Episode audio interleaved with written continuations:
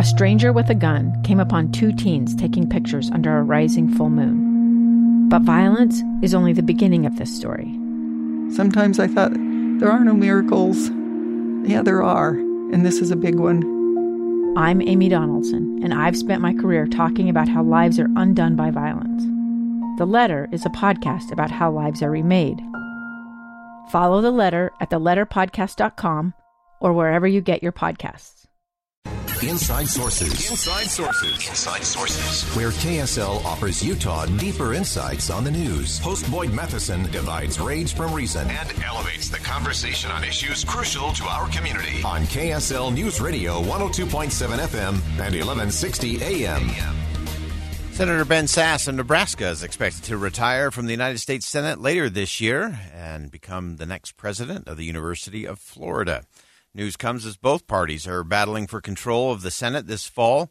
So, what does his exit mean for Republicans in the Senate? How could it cause some trouble for Leader Mitch McConnell? And of course, when it comes to all things Senate, uh, many people quote James Wallner. We just get him on the phone. James Wallner, res- resident senior fellow at the R Street Institute. Uh, always grateful to have him on the program. And uh, James, as, as, you look at Senator Sasse's departure, uh, one, give us uh, your initial reaction to that, and then we'll dive into what it might mean for the makeup of the Senate.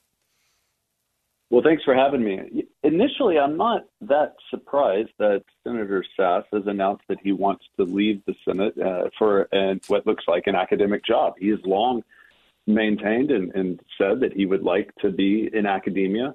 I think his personality and his temperament is well suited for academia. And he's clearly been frustrated with the Senate and his role there. So it, it's not surprising at all that he actually is, is is making all of that a reality.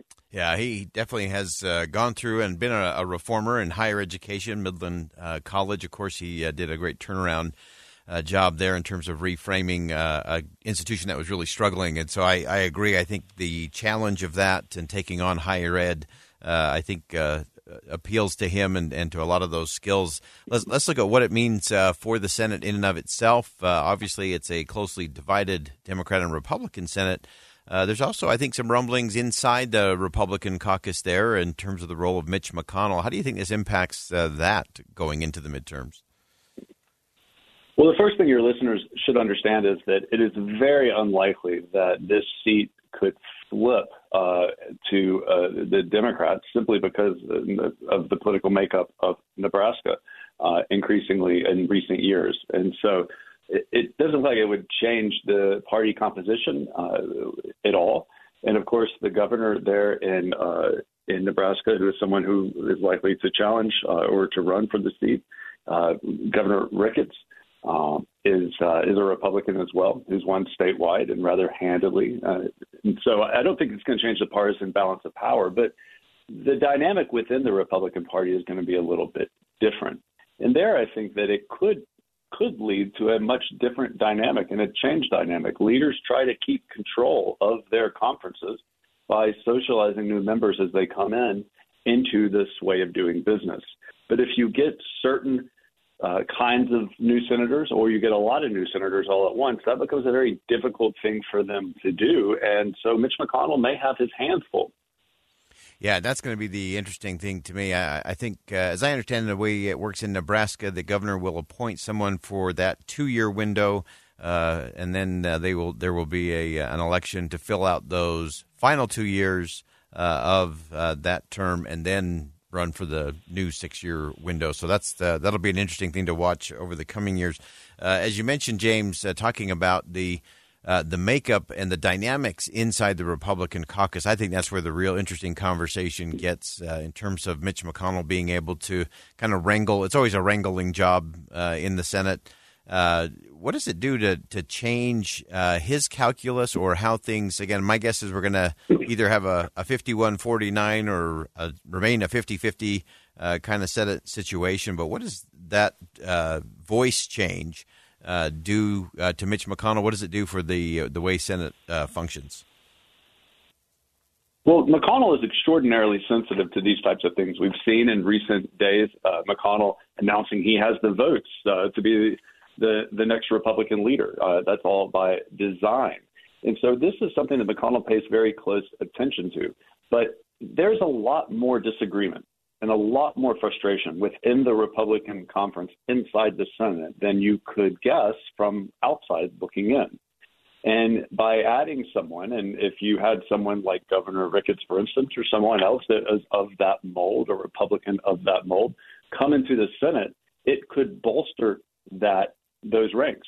And it only takes enough, like one, a few members to get to the point where a critical mass is reached, and then all of a sudden that disagreement spills out into the open. And that is what McConnell is trying to avoid. And that's what this seat potentially uh, risk for him. Two years ago, Americans watched in horror as a crisis unfolded at the Kabul airport. There's desperation and anguish. More than 80,000 Afghans have since arrived in America, but this story is still unfolding.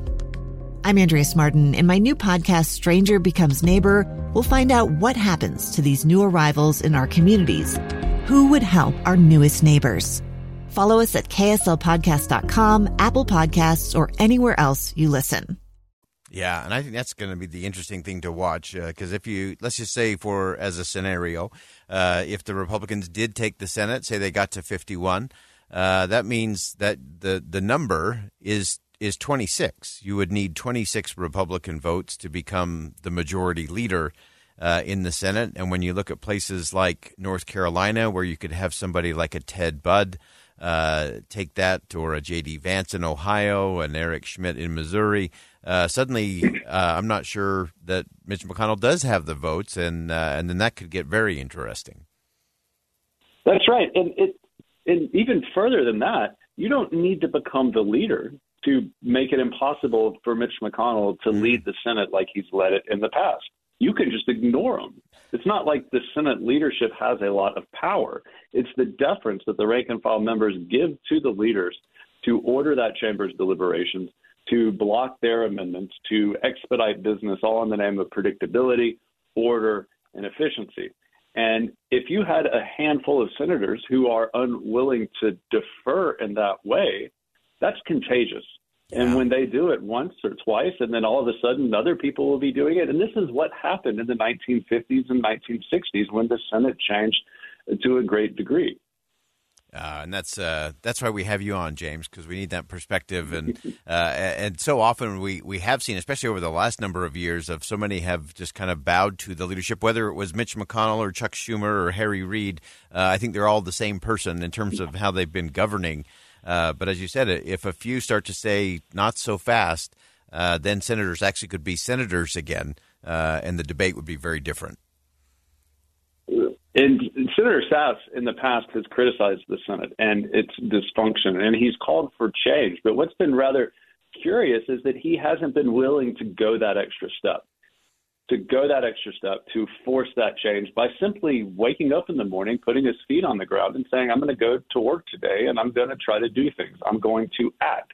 And if a new senator comes in who is willing to do that, that'll be a sea change. That's that's a yeah. big deal because then all of a sudden that senator is doing stuff that other senators may not like, and then they're going to have to react to that senator, and so on and so on. And next thing you know, we'll be legislating. That is radical stuff, and we can all hope for that kind of radical shift.